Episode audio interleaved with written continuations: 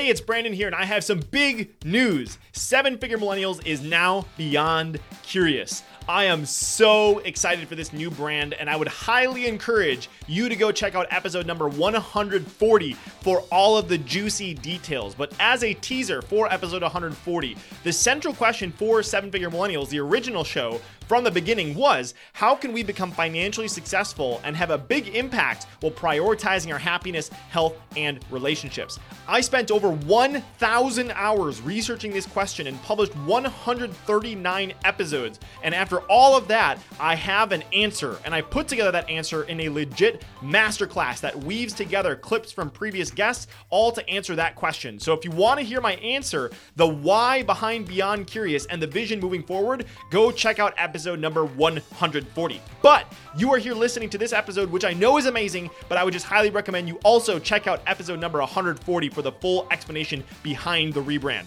All right, here's your episode.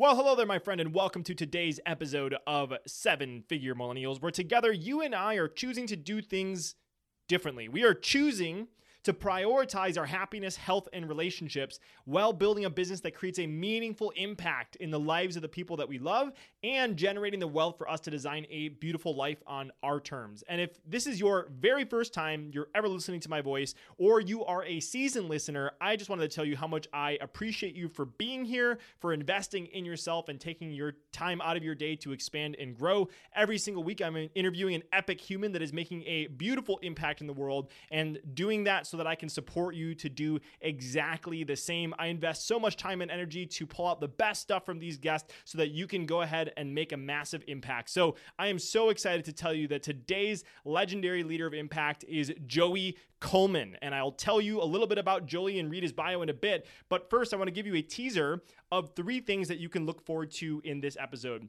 Number one, Fact, it is six to seven times more expensive to acquire a new customer than it is to keep a current customer. And then adding on top of that, if you're selling to a new prospect, there is a 5 to 20% chance of making the sale. But if you're selling to an existing customer, that probability skyrockets to 60 to 70%. So that is the topic of today's conversation is how do you increase a lifetime value by creating world-class customer experiences for the people that are working with you in your company. So that's thing number one to look out for. Number two, Joey gives a full breakdown of his first 100 days methodology. There's eight phases that customers go through in the first 100 days following a purchase. So once you have awareness of these eight phases, you can be much more intentional about creating experiences that will expand the lifetime value and add more incredible experiences that are memorable and make an impact for the people that you serve.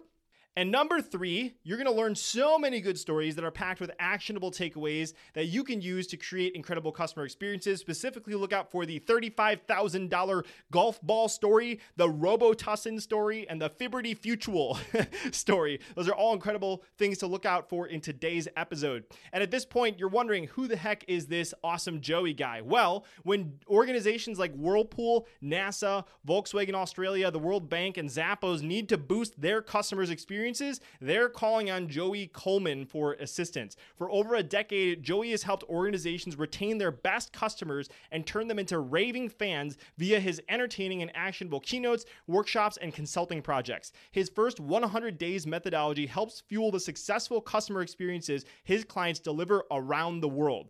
In his Wall Street Journal number two best-selling book, Never Lose a Customer Again, Joey shares strategies and tactics for turning one-time purchasers into lifelong long customers while dramatically increasing profits along the way. Joey developed his narrative skills as a criminal defense trial attorney, advised and counseled Fortune 500 companies as a business consultant, honed his communications and messaging skills at the White House, and did things for the U.S. Secret Service and the CIA that he can't talk about publicly. his design and artwork have been featured in museums, featured in juried shows, and graced publications in the United States and abroad. When not traveling the world to 48 countries and counting for keynote presentations, client workshops, and quality beach time, Joey enjoys playing board games, building Lego sets, and reading bedtime stories with his amazing wife and two young sons. Guys, this is such an incredible episode. I just am such a fan of Joey and the work that he's doing in the world. And anybody that is creating incredible experiences for people just has massive ramifications and creates a ripple effect. Just think about how how excited you are to share an incredible experience that you had with a company and and how much joy that brings you when people go out of their way to make something incredible for you. So Joey has distilled the art and the science of creating these incredible experiences and really for me provided a language that I didn't know I needed to learn or what I should be looking for when I'm designing experiences for people because I think at the end of the day as human beings we all just want to feel a certain way, we want to feel certain emotions and intentionally designed experiences are the way to do that. So, with all that said, please enjoy this incredible conversation with my new friend, Joey Coleman. If you had to pick between A, making a ton of money, B, being happy, healthy, and surrounded with people you love, or C, making a meaningful impact on the world, which would you choose? The good news is that today we don't have to choose. So the question is how can entrepreneurs like you and me, who have a vision for our lives and aren't willing to settle for anything less, how can we become financially successful and have a big impact while prioritizing our happiness, health, and relationships? You and I are on a mission to find out, and we have an incredible journey ahead of us. My name is Brandon Fong, and welcome to the Seven Figure Millennials Podcast. Mr. Joey Coleman, welcome to the show. Super excited to have you here, my friend. This is going to be a ton of fun. Brandon, I am pumped. I've been looking forward to this conversation for a while. Me as well. I literally just finished going through my dozens and dozens of pages of highlights because I, I, think, you know, sometimes you reach the Kindle export limit of highlights that you can make on a book. And I think I surpassed that for years. So I'm super excited to share your content with everyone. And I thought a great way to start would be to actually start with two stories, kind of like you, you talk about so many incredible customer experience stories throughout your book. And I thought we could kind of show both sides the, the good, the bad, and the ugly, and then the, um, like the, the good and then the bad. So I thought we'd maybe start with some fun stories there. And I thought we'd start with the fun story. So you are going to the Mandarin Oriental Hotel in Las Vegas and uh, you have some Robitussin in your bag. Would you mind sharing a little bit about that customer experience that you had? Yeah, Brandon, I appreciate that. So I'm a professional speaker. So I spend a lot of time on the road giving speeches. And one of the perils of being on the road a lot of times is if you end up getting sick, you're often on the road while you're sick, as opposed to being sick at home, which is a much, much better place to fall ill. And I was on the road. I was feeling miserable. I've been on for a while. I developed this cold. I bought a bottle of Robitussin at the airport chugged some out of the bottle. Sorry, I know it was ridiculous. Desperate times, desperate measures, folks. And I put the bottle back into my shaving kit in my bag in my suitcase, hopped on the plane, went to the Mandarin Oriental. I had about 30 minutes before they were having the kickoff dinner for the event I was speaking at. And so I go to open my bag and everything's good. I open the shaving kit, and inside the shaving kit it looks like a scene from a science fiction horror movie. There is pink ooze sludge everywhere on my toothbrush, my hairbrush, my deodorant, my contact lens case, everything. It's just covered with this sticky goo. I'm on the road. I'm sick. I'm feeling miserable. And I'm like, oh my gosh, this is the last thing I want to have to deal with right now. I don't have time to clean it up. I'm just going to leave it here in the bathroom. I'll run down, do the dinner, come back up, clean it later tonight. We'll be good to go. But as I was leaving the room, I thought to myself, I'm going to take a picture of this. And the reason I'm going to take a picture is because the Mandarin Oriental is known around the world for their impeccable level of customer service and customer experience. And so I thought, I wonder what they would do or if they'll do anything. Now, to be clear, I wasn't trying to bait them or not take responsibility for my own mess. I just didn't have time to clean it up. I leave, I go to the dinner, I come back a couple hours later.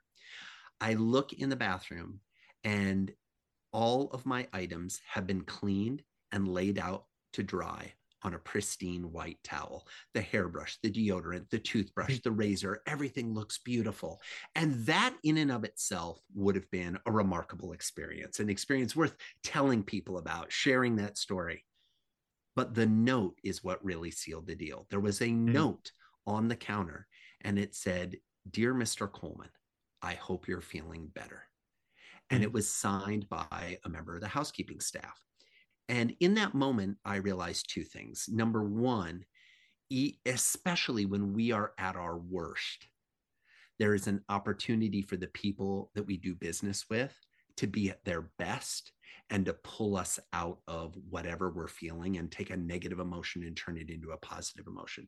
The second thing I learned is that the Mandarin Oriental does an incredible job of hiring their staff because I guarantee, Brandon, there is not a training manual for the housekeeping team that says if you happen across some idiot that has left their bottle of Robitussin in the bag, they didn't leave the Tylenol, spilled all over. Here's what you do: clean it all off, lay it on the towel, write a thoughtful, meaningful note that makes them feel good. No, but they hired someone that knew that's what they should do, and I think that's the difference between creating customer experiences and creating remarkable customer experiences. When we move to a remarkable customer experience, it's the type of experience that allows someone's empathy, their passion, their love, their care, their hospitality to spring forward in that moment to deliver something memorable. That is such a fun and incredible story. And you planted a seed right there because I want to dive into a little bit later about the difference that you see as between customer service and customer experience, because I know that that's really important. But I just want you listening to right now to kind of keep that picture in your mind of that incredible experience that Joey had. And I want to juxtapose that with uh, an opposite version of that. And then we'll dive from there and everywhere in between on how you can create incredible experiences within your company. But Joey, talk to me a little bit about Fiberty Futual. you know, it's so funny, Brandon, because there is literally one negative customer experience story in the entire book, and you're one of the few people that's asked about it.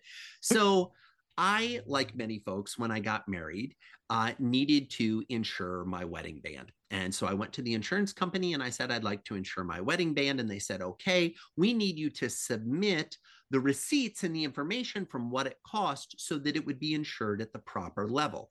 Makes perfect sense. But to be candid, I'd never insured jewelry before, right? I'm not a big watch owner or wearer, jewelry wearer. And so I sent off the information from the jewelry store. I sent off the stuff saying what it had cost. And I was under the presumption that it would be insured at that amount. Because we actually had some conversations about it that, like, hey, if I lose the wedding band, not only is it going to be a little chink in the relationship with my wife because it's like, oh, I lost the symbol of our marriage, but I've spent some good money on this wedding band and I'd like to be able to get it back so I can buy a replacement band. Fast forward a couple years, I'm on an airplane, I'm feeling tired. Lots of times when I fly at the time, because my ring was made of platinum, when you fly a lot, your hands and your feet have a tendency to swell and swell. And so I would take the ring off because it was a tight fit, put it in my pocket. And then when I woke up when we landed, I'd pull it out of my pocket, put on my finger, and go because we kind of acclimated back to a normal altitude. Long story short, I'm walking through the airport. It dawns on me that I don't have my ring on. So I reach in my pocket and I realize my ring isn't there. I've left my ring, or somehow my ring has mm. fallen out on the plane. I race back to the gate. I'm a regular flyer of Delta. I'm a big fan of the airline. They let me back on the plane, which they never let anybody back on the plane. But I'm like, please, it's my wedding ring. Like, this is a problem. We look around in the seat, we look around everything. We talk to the cleaning crew. No one has seen this it's lost.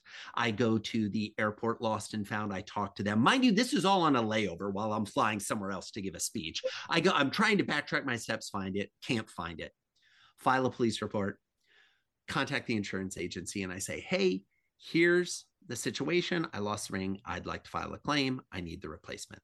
They say, great, we need to pull some information. Do, do, do. Next thing I know, I get an email from them that says, we would like to offer you X dollars for your wedding band.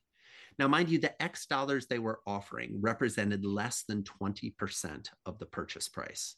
Oh. Thanks. the wedding band. And I was like, wait a second, what's the 80% haircut for? Like I already told them, they're like, well, we don't do the value. And we felt that that estimate for what you had was actually off.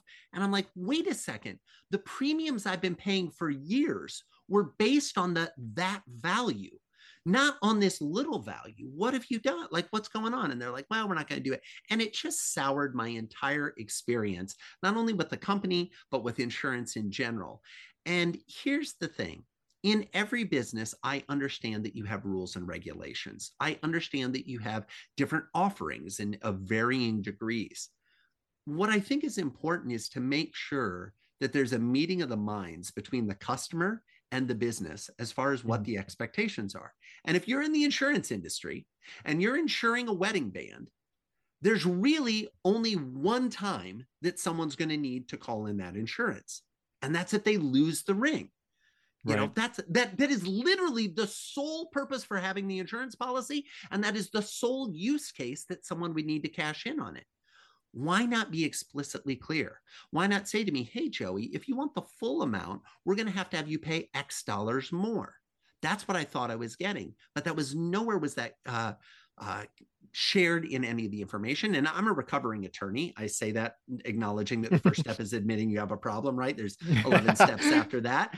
But if I read the policy and I didn't understand the value, what does someone who doesn't have a law degree experience when they read the policy? Like I'm used to legalese. I'm used to lawyers writing stuff that right. you have to read seven times before you understand it it was not a positive experience. So that kind of juxtaposes the two experiences one can have when it comes to being a customer.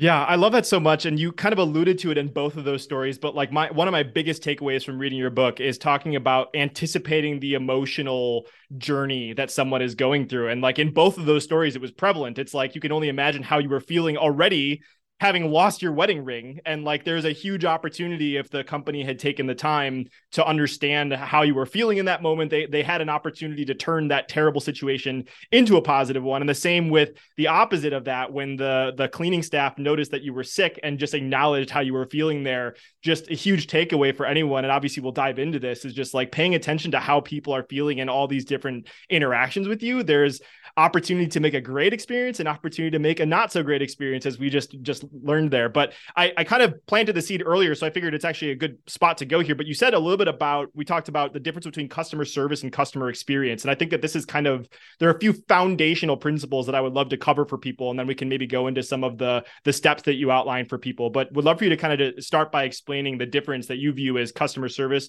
versus customer experience yeah, no, I appreciate that, Brandon. And I think at the end of the day, many people use customer service and customer experience interchangeably.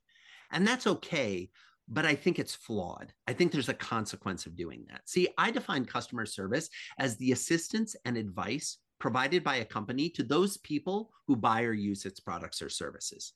Think of it as the way we help you out if you need to know more or having a problem with some aspect of our relationship. Whereas customer experience is how customers perceive their interactions with your company. It's about mm. the feelings, it's about the perceptions. If you were to put them into two buckets, customer service is reactive, whereas customer experience is proactive. So, what mm. you want to do is focus on developing a customer experience plan, building out a customer service department or function so that when the customer experience plan goes awry, the customer service department is ready to jump mm. in and help.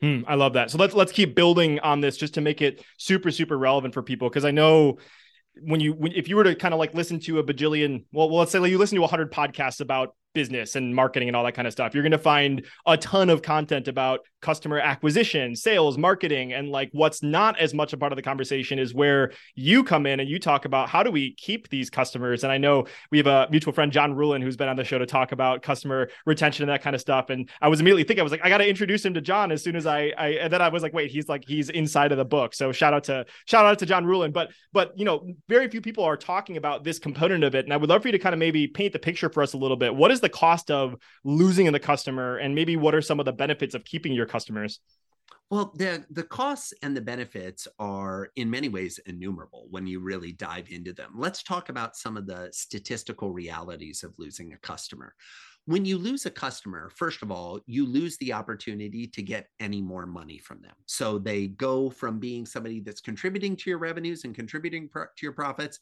to disappearing entirely. So immediately you lose the fixed dollars that were coming in. You also miss the opportunity for the increase in dollars that you might get from them in the future, both in terms of quantity and profitability. What do I mean by that? Well, the longer someone has done business with you, the more interested interested they are in the other products and services you offer. You know, we have these customers that get to the point where they're, as Kevin Kelly would say, one of our thousand true fans. They buy everything we produce. These are the gold, these are the platinum customers that we want. And if we're losing them faster than we can bring them in, we create this dynamic where we're not getting those later on purchases from them that increases the share of wallet. It also impacts profitability because each additional dollar a customer spends with you is more profitable than the first dollar. Now, before mm-hmm. anybody listening says, you know, oh, wait a second, that's a that's a lot of math you're asking me to jo- do, Joey. Let me break it down a little bit. Once we cover our acquisition cost, once we cover the cost of keeping the lights on, keeping the employees at work, our base operating expenses, every dollar is profitable. And most businesses are already covering those expenses. So the additional dollars that come in are the ones that allow you the growth, allow you the increased profitability. So there's a challenge there. But the last thing, and what I think is probably the worst thing about losing customers, is you miss out on the opportunity of referrals. For those of you listening, I would ask, are you in a situation where you're happy with all the referrals you have? You don't want any more referrals?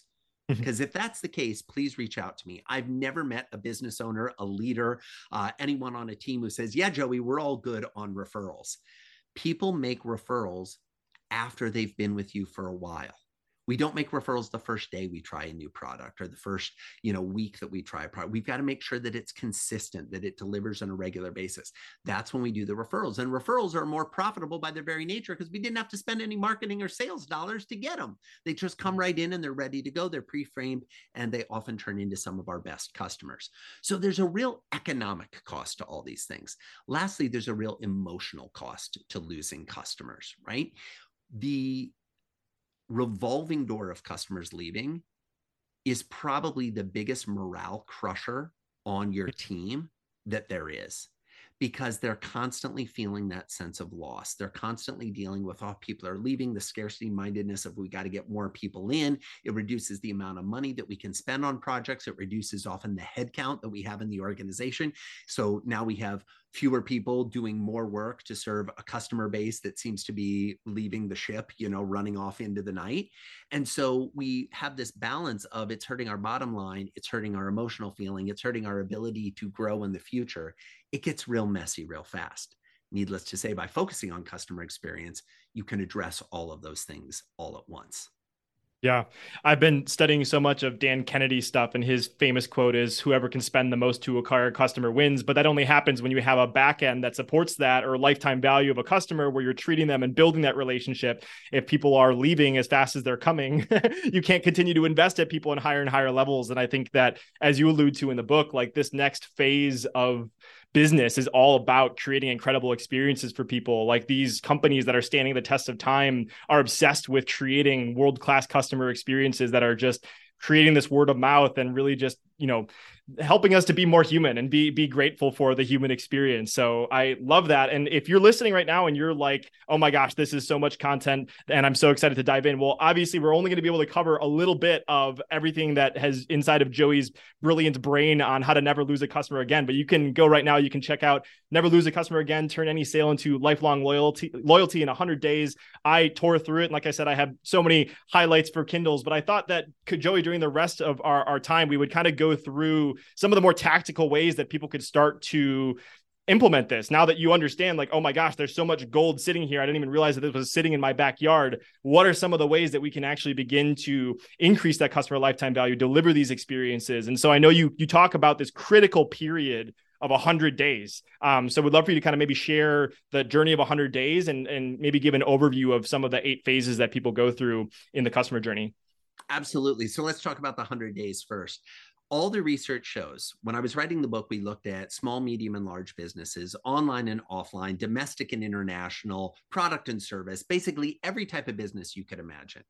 And what we looked at is how quickly after someone becomes a customer do they stop being a customer? What is that time frame between when they start and when they leave? And what we found is that across all industries globally, somewhere between 20 and 70% of new customers will leave in the first 100 days. Mm-hmm. 20 to 70%. Brandon, I found these numbers to be staggering. Uh, in the auto mechanic industry, it was 68%. Restaurants was 40 to 70%, depending on the type of cuisine you serve. Uh, cell phone companies was 22%. Banks was 32%. Uh, software as a service was 20%. In every industry, these double digit numbers kept showing up. But what was more terrifying to me than that was how few business owners, how few leaders had any idea what their percentage was. They weren't paying attention to this at all. I mean, to me, this is a gaping, hemorrhaging wound in the side of your business. You are literally bleeding out from your business, and we have no context for this, let alone hmm. a plan to stop it. And so what I did when I realized this is I started working with my consulting clients to figure out what can we do to stop over indexing on acquisition and start focusing on retention. How can we hmm. make those first 100 days so remarkable, so fantastic that the customer wants to stay long term because the research also showed us that on day 101 if you are loving the relationship you're feeling well taken care of you're feeling connected to the business the typical customer will stay for 5 years wow i don't know about you but i'd be pretty excited to spend a 100 day investment to get 5 years of revenue profit and relationship yeah, absolutely. So we tried to figure out what we needed to do. And in analyzing this and looking at it, and there's over 46 case studies in the book where we dissected and looked at the different ways business approached uh, new customer onboarding and retention. We found that there are eight key phases of the customer journey. I'll give you a quick overview of each of the phases. They all start with the letter A. The idea behind that is not to confuse you or to overly play on the alliteration, but it's this idea that if you're doing every phase right, it's like getting straight A's on your report card at school. The customer is giving you high marks for your performance. The first phase is the assess phase. In the assess phase, the prospect is trying to consider whether or not they even want to do business with you. In common parlance, we call this marketing and sales. They're looking at your website, checking out your marketing materials, talking to your salespeople, looking at your offers, trying to decide do I want to become a customer? They then transition to phase two, the admit phase. In the admit phase, the prospect admits that they have a problem or a need that they believe you can help them with. They sign on the dotted line, they hand over their hard earned cash, they transition from being a prospect to being a customer. This is day one of the first 100 days. The clock starts ticking. Almost immediately after they do that, they start to feel buyer's remorse. We've all heard of the phrase buyer's remorse, but most businesses do nothing to address the buyer's remorse that their customers are scientifically proven to be feeling. In hmm. phase three, the affirm phase, you need to reaffirm the decision they made to do business with you. You need to give them the confidence, the certainty that you're going to be a good partner for them. You're going to deliver on the value that you promised, and this relationship is going to be positive for them going forward.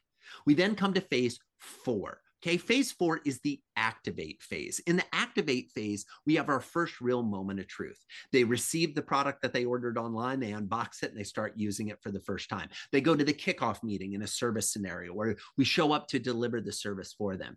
In the activate phase, we want to energize the relationship. I call it activate because we want to show that new customer that doing business with us is going to be unlike any business experience they have ever had.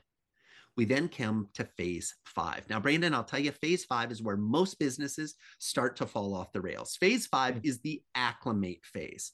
Now, this can last weeks, months, it just depends on the business and what you're offering. And in the acclimate phase, you've got to hold your customer's hand while they get used to your way of doing business. See, you've done this dozens of times, hundreds of times, thousands of times. But to a new customer who's never done business with you, they have no idea what comes next. They have no idea what to expect. And by the way, they've forgotten all the things you told them in the sales process. Lots of mm-hmm. times I work with clients and they say, But Joey, we gave them a contract that detailed the 17 steps of our process. Folks, you sign contracts that you don't read all the time, all the time. And your customers are the same way. They just were like, yeah, this sounds good to me. Let's do it. They didn't think through all the machinations and all the process of what it was going to be like to work with you. So in the acclimate stage, we got to hold their hand so that ideally they reach phase six, the accomplish phase. This is where the uh, where the cus- this is where the customer accomplishes the goal they had when they originally decided to do business with you. See, every prospect has a vision of what your product or service is going to allow them to achieve. We need to know what their goal is and we need to track their progress towards that goal so that when they accomplish it, we can celebrate with them.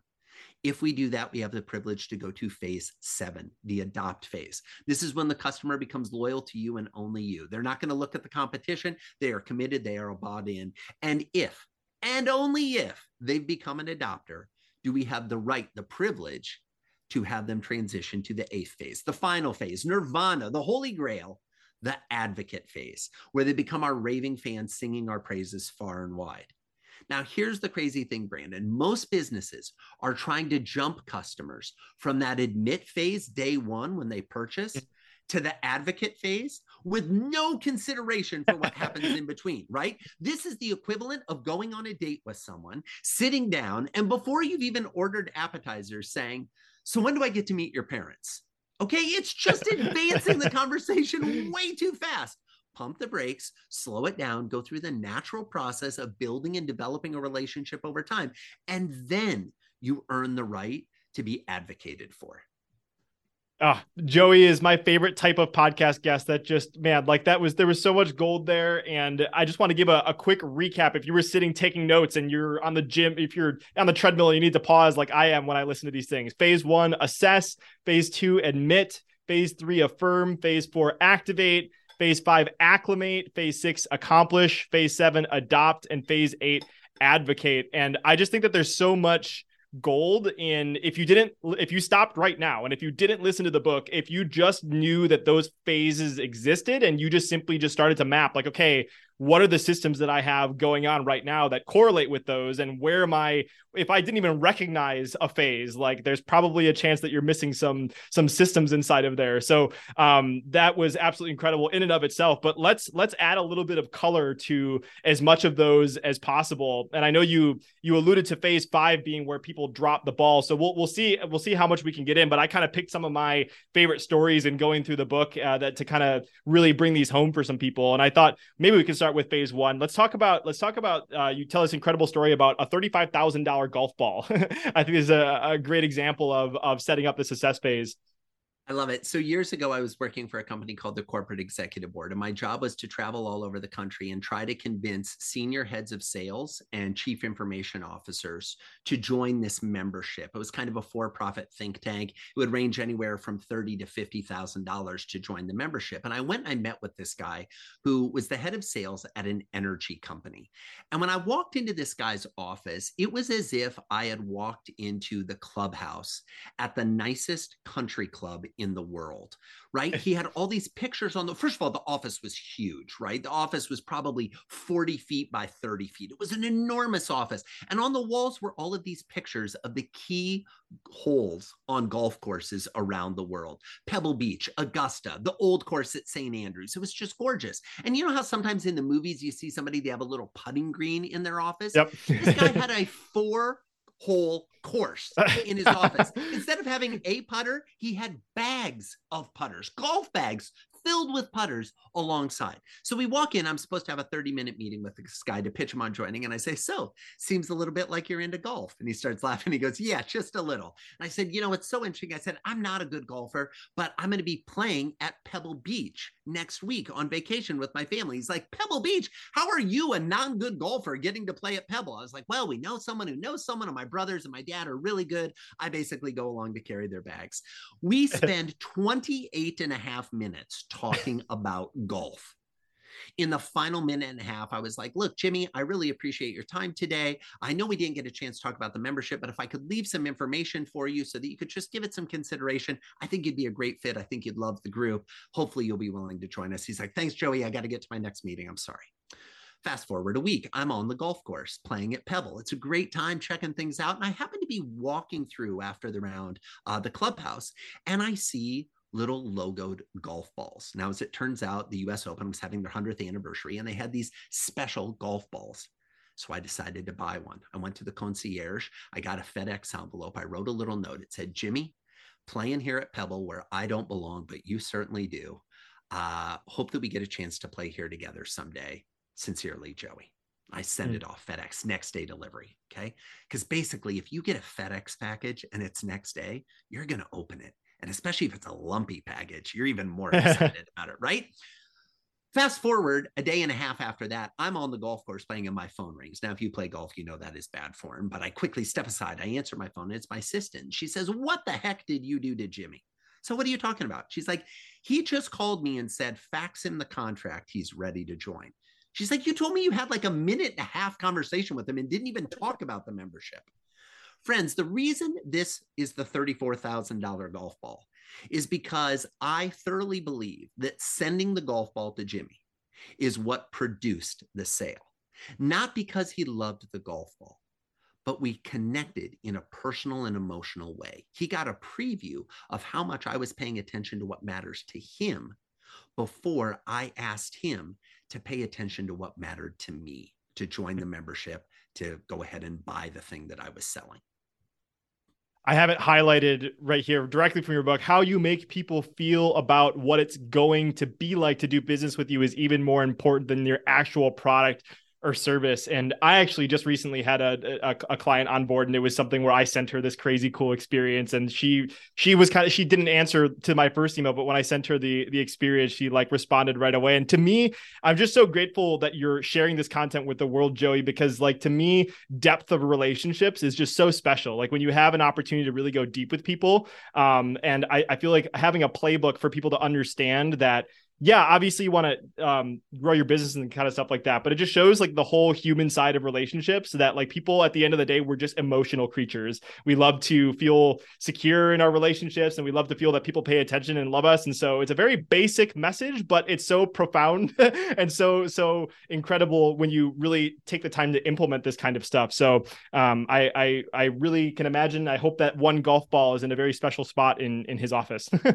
Well, I appreciate that, Brandon. And you know what I also think is interesting about this is with each passing year, our desire as human beings to have connection, to have personal and emotional connection, I think is increasing.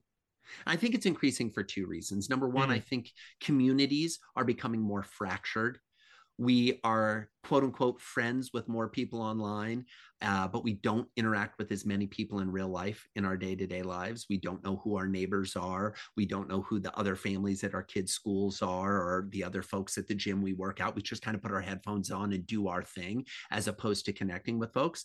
And I think the reality is humans in the modern era are dying for connection. Mm-hmm. And if you can show up with honest, genuine connection. Not, I didn't send Jimmy the golf ball thinking this is going to be the thing that gets him to join. Right. That was not my intention at all. Sure, looking at it in hindsight, I can see how that might have had an impact on his emotional state, but I just thought it was cool. And I thought, I liked this guy. He's super into golf. He's going to like this too. So I'm mm. going to buy this and send it to him those little touches, those little moments of strategic appreciation or just human appreciation really move the dial in the depth of our relationships. Yeah, Brian Brian Kurtz has this concept called 100 0 where it's like give 100% and expect nothing in return and I think that it's an incredible way to move throughout the world. Obviously, you have to have that filter of like getting taken advantage of because that obviously happens when you have that approach. But at the end of the day, like if you're not as worried about that and you really just want to appreciate that human in front of you, I've just witnessed magic happen in my life as a result of just not really keeping score and just having Absolutely. those good relationships. Absolutely. Here, I, I, take it one step further, Brent. I don't want to keep score. And the reason mm. I hmm. don't want to keep score is I don't want anyone keeping score on me. I know exactly. that there's plenty of times where I drop the ball, where there's plenty of times where I don't deliver the type of experience, the type of conversation, the type of relationship that I hope to deliver. I, I just don't. Why? Because I'm human. And so, why would I expect anything different from anyone else? You know, my philosophy on this is don't write the thank you note with the intention of getting the thank you note from the person for your thank you note. Mm. Right? Lots of times people are like, I wrote the thank you note and I never heard back from them. You're not supposed to hear back from them. You're the one that was doing the volley back saying thank you. They don't have to say thank you for the thank you. Why, if, if we're buying a gift, if we're writing a note, if we're doing something special for someone, our connection to it emotionally should end when we give it. We mm. shouldn't be worried about what is their reaction, what is their experience. I've had people say to me, they're like, "Well, Joey, I wanted to do something really special for someone, and I did, and I, and I never heard back from them, so it didn't work." I'm like, "How do you know that?" Well, it didn't lead to more business. Oh, that was your intention. Your intention was more business. Oh, I'm not surprised that it didn't work. Your mm. intention needs to be to be a good human, to connect with another soul. That's what's going to move the dial, not, oh, well, if I send out gifts to my top 50 prospects, the likelihood of 38 of them deciding to buy from me in the next quarter is much greater. Now, the reality is it is greater, but don't go into it with that attitude. Go into mm-hmm. it with the long game appreciation of, I just want to develop a deep connection with someone. And the way we do that is by listening and showing them that we were listening. That can be in a note, that can be in a gift, it can be in a shared article, it can be in a, hey, I just saw this movie and think you'd love it. It doesn't have, it's not about the money you spend, it's about the intentionality of the connection you're creating. Yeah, super super valuable, and I just I I love that idea of just not even like just eliminate the score completely from from your brain, and like that that if you were thank if you were expecting the thank you from the thank you, yeah, it shows that shows that you have some work to do from that side of it. maybe you just be thanking for the thank you for the thank you thank you for the thank you at, for, for forever if that were if that was the point. Just move on. I love that. So let's let's keep going. So we we just talked about uh, the thirty five thousand dollar golf ball as an as, as an example of the assess phase on building that relationship relationship. Um, I the the next phase you talk about is admit. So when people are moving into actually saying, "Yeah, I have this problem, and I agree that you can support me," and you talk about like there's an incredible opportunity here that some people do better at than others, but really just co-creating an experience of celebration and really just kind of framing that for people. You give a bunch of incredible examples in the book, but maybe we would love for you to just share about some experiences that have stood out for you for where people have really taken the opportunity to celebrate when someone decides to come on. Well, I think what really uh, the the piece of advice I would give in this context is when you get a new customer, as a general rule, I imagine you're feeling great. You know, if you're listening and you think about getting a new customer, that makes you smile, that makes you excited, that makes you happy. Why don't we share our level of excitement, enthusiasm with the person who decided to join? Mm-hmm. Lots of times, the reason we don't do that is because we don't want to seem desperate. We don't want to seem like we're trying too hard. We see this in dating. People are like, "Oh, it was a great date, but don't don't text or call the next day. You got to wait 2 or 3 days." What? Who made these stupid rules? Stop it. That is not how we should be behaving as humans.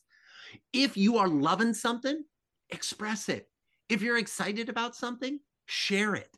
By inviting in our new customers into our enthusiasm and excitement for the project, we reaffirm their decision. We let them know that, okay, I made a good choice. It wasn't just me that was feeling excited about it. They're mm. feeling excited about it. And I think there's so many different ways that we can do this, uh, not the least of which is making the actual signing of the contract an experience.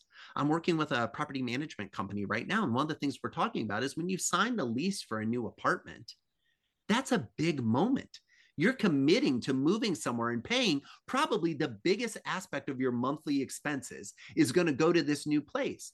And what is the typical experience of signing a lease with an apartment?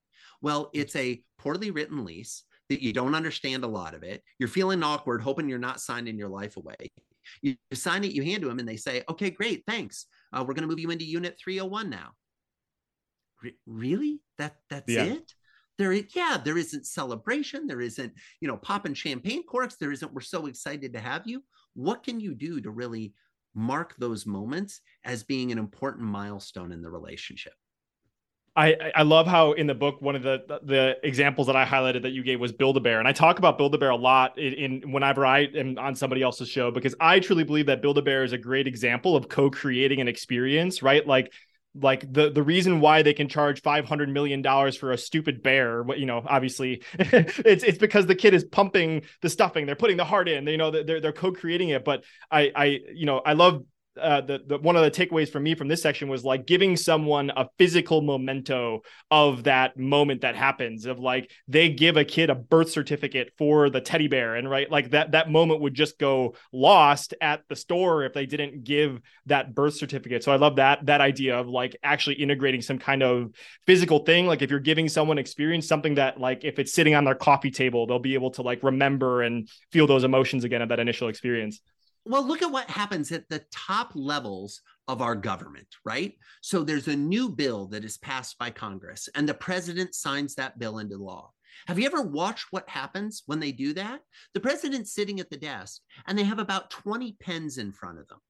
And they sign their name using 20 different pens. Like, I'm going to do the stroke of the J with one pen, and then I'm going to switch to another pen for the O, and another pen for the E, and a different pen for the Y and then they give those pens to all the people that are there as a memento of the signing of this mm. bill. And those people that are there are usually the sponsors of the bill, the key people who voted for the bill, some of the families or the individuals who promoted the bill and who are going to be affected by the bill. They create a physical talisman or memento of what just happened. I'm not saying when you sign a contract for your enterprise software agreement, you should give the pen to the person and be like, aha, look, we've signed this multi million dollar engagement. But what I am saying is, think creatively about how to memorialize the experience with an artifact. What do mm. I hmm. mean by an artifact? Something that that person keeps that is a piece of nostalgia that reminds them of a particular moment in time, a particular experience they had, and who was in the room with them when that occurred. Yeah. And I, again, I'll just encourage anyone to go check out the episode I did with John Ruhlin if you want to deep dive in like creating artifacts with people and and the specific types of artifacts and why kitchenware is actually a better gift to give than other kinds of gifts. So that that can be a whole deep dive for someone else. But I love that idea because, you know, it's like the the ROI of the exposure of that event. If you in, integrate that artifact into it, it just significantly increases. So so freaking cool. So I know we're we're kind of coming up on time. We're not going to have time for all phases. I knew that from the very beginning. But you alluded to in the beginning that where people start to lose steam is in phase five in acclimate, and I you have some incredible examples here of of really how to get someone used to the way that you do business in a way that makes them not feel frazzled. And like you said in the beginning, when you shared the initial example, it's like we're so used to doing it, we forget what it's like to be going through this experience for the first time. So um, I know, uh, yeah, would love to you to maybe just share a little bit about some of the ways that we can acclimate people and and really crystallize and make this experience special for people. Well, one of my favorite stories in the acclimate phase is a company called Policy Medical. Policy Medical makes software that helps hospitals manage their HR policies. Now, I know you're listening and you just got super excited. You were like, oh, Lordy. He's yes. Gonna he's going to do a hospital policy HR software management company. Woo, this is a sexy example. No, but here's the thing, friends. If Policy Medical can make their experience remarkable, you have no excuse. So, what Policy Medical does is they sell their software to the head of IT at the hospital who buys it. But because it manages policy records, the person who's in charge of implementing this program is the head of HR. Okay. So, pay attention to that little piece. Sold to the head of IT, implemented by the head of HR. Now, what do we know about HR people? Well, as a general rule, HR people are more into people than they are into computers. IT people more into computers than they are into people, right? Those are big sweeping generalization, mm-hmm. generalizations, but that's the practical reality. This person is now responsible for a multi million dollar software implementation, and they've probably never done a software implementation. So, what does Policy Medical do? On day 15, they send the head of HR a box. It comes in this beautiful FedEx box, right? They open, they're like, oh, what's this? It's exciting. They open it up, and in the box are 20 little playing cards. Now, these playing cards are about the size of a business card. They've got a colorful image on one side with a glossy rendering. And on the back, it details the 19 steps of the software implementation with a 20th card that says congratulations. It also hmm. includes a picture frame. And the idea is that as you complete each of the steps, you put the pieces of the puzzle into the picture frame. So when you're done, you have this beautiful mosaic. Now, some of you are thinking, Joey, that sounds ridiculous. Why would anybody be interested in that? Why would anybody like that? Well, my friend, with respect, you don't work in hospital policy records management. Let me tell you a little bit about the kind of person that does. Okay. This is a general rule as a woman age 45 to 60. She feels overworked and underappreciated. She works in a cubicle and hopes that people will stop by and say hi during the day. Because did I mention she's in HR? She likes people. She decorates her cubicle with little pieces of flair, decorations, designs that are meant to pull people in and ask questions about the things in her space. She's just been assigned this software implementation program. She doesn't need a Gantt chart, an Excel spreadsheet sheet, a 58 page manual. She likes pictures. So we give her pictures. What they found is when they implemented this program, the number of successful implementations of the software they had dramatically increased. Not only were they more successful, but they happened faster and those customers stayed longer. Why? Because they had a picture of what comes next. Policy Medical was holding their mat, holding their hand with a visual of the journey that they were going on so that they could mark the milestones and the progress on that journey every step of the way. I want you, everyone listening, to to hear what Joey didn't say. I want because like I somebody told me that was an earlier guest on the show. He's like, if um base uh, it's like novices listen to the music masters listen to the silence between the notes. Um and so sometimes i love to just highlight like what you didn't say that was so valuable is like go back hit the skip 15 or 30 seconds back and just listen to the details that joey shared on the person that he had in mind as he created this experience for them. He knew exactly where they're sitting what they're what's on their desk like how old they are and what their experience is. And like that's obviously someone as a master of their craft that has thought about creating an emotional experience specifically for that person. So that's like a takeaway that I think is just incredible is like the research that you do is a direct reflection of the uh, uh, the the experience that you can create because you don't know those things about a person unless you can be intentional about that. So I love that and obviously anyone can think about how to do this for their business too. It's like if you have a step by step process for client fulfillments or whatever that is, not being in the dark when when you're going through something that's something that you appreciate. You want to know what's coming next. And if you have some kind of way of, of, of handling that that is something that i'm absolutely excited about taking away and doing myself. So that's super cool.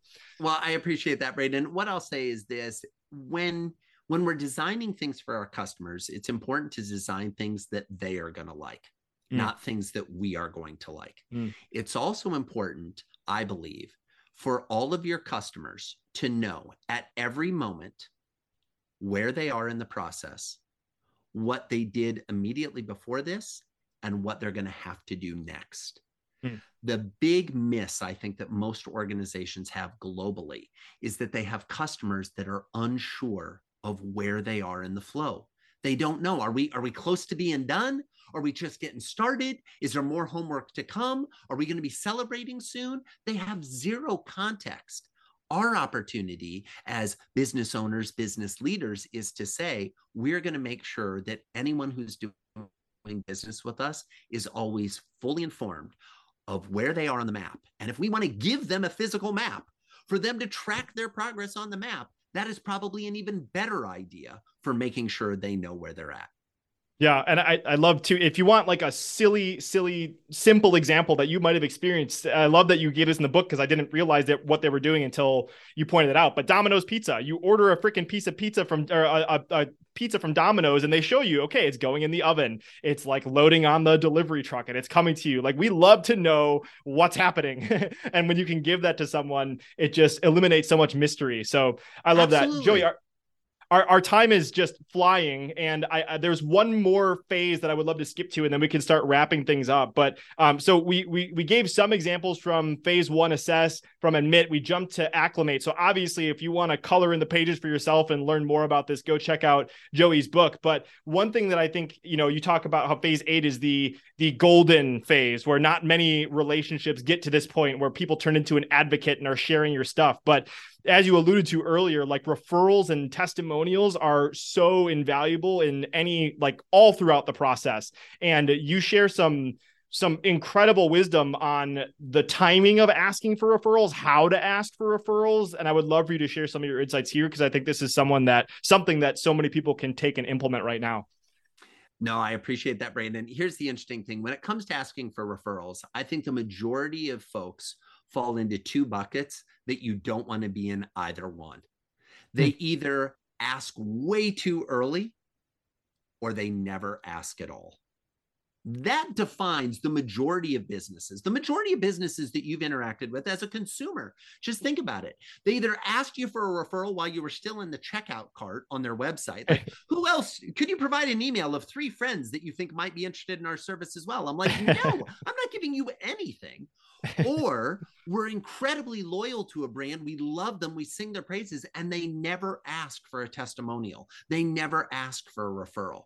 So the secret is to ask, but to ask at the right time.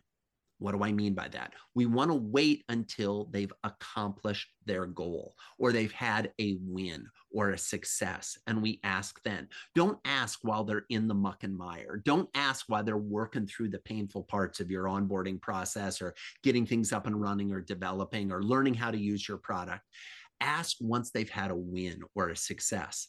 And you can ask in two ways. I like to do the gentle ask and then the big ask. What do I mean by mm. that? The gentle ask is asking for a testimonial, asking for a review, asking for them to publicly acknowledge that they like you.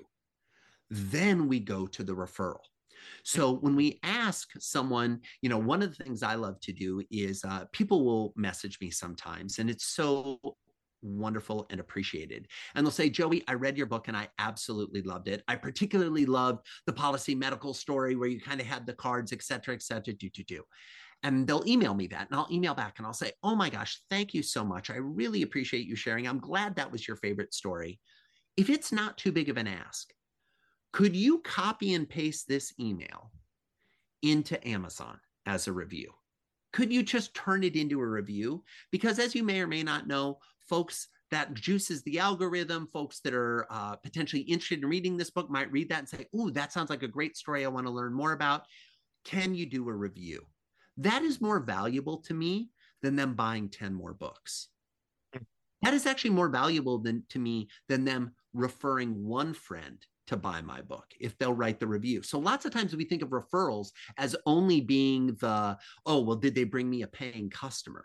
No, sometimes singing your praises is enough of a, a, benefit in and of itself. So there's that opportunity. The other thing is when we ask for referrals, ask in an intentional way. When most businesses ask for a referral, they say, Do you know anyone else that might like our product? What that does in our brains as human is it, it makes you think of every human being you've ever met to try to find one that might like this product. Imagine instead if they said, Do you know anyone who has been trying to lose weight for more than a decade? They've tried the supplements, they've tried the programs, they've done the virtual stuff, they've done the in person boot camps, they've joined this gym and that gym, and they just haven't had any success. And you really get the feeling that they're probably at the point where they've just given up. If you know anyone like that, we'd like to give you the opportunity to gift them the chance to come to our three day program. Free, no cost to them. Come to our program and see if maybe we can help because we're committed to helping people that feel like all hope is lost. Mm.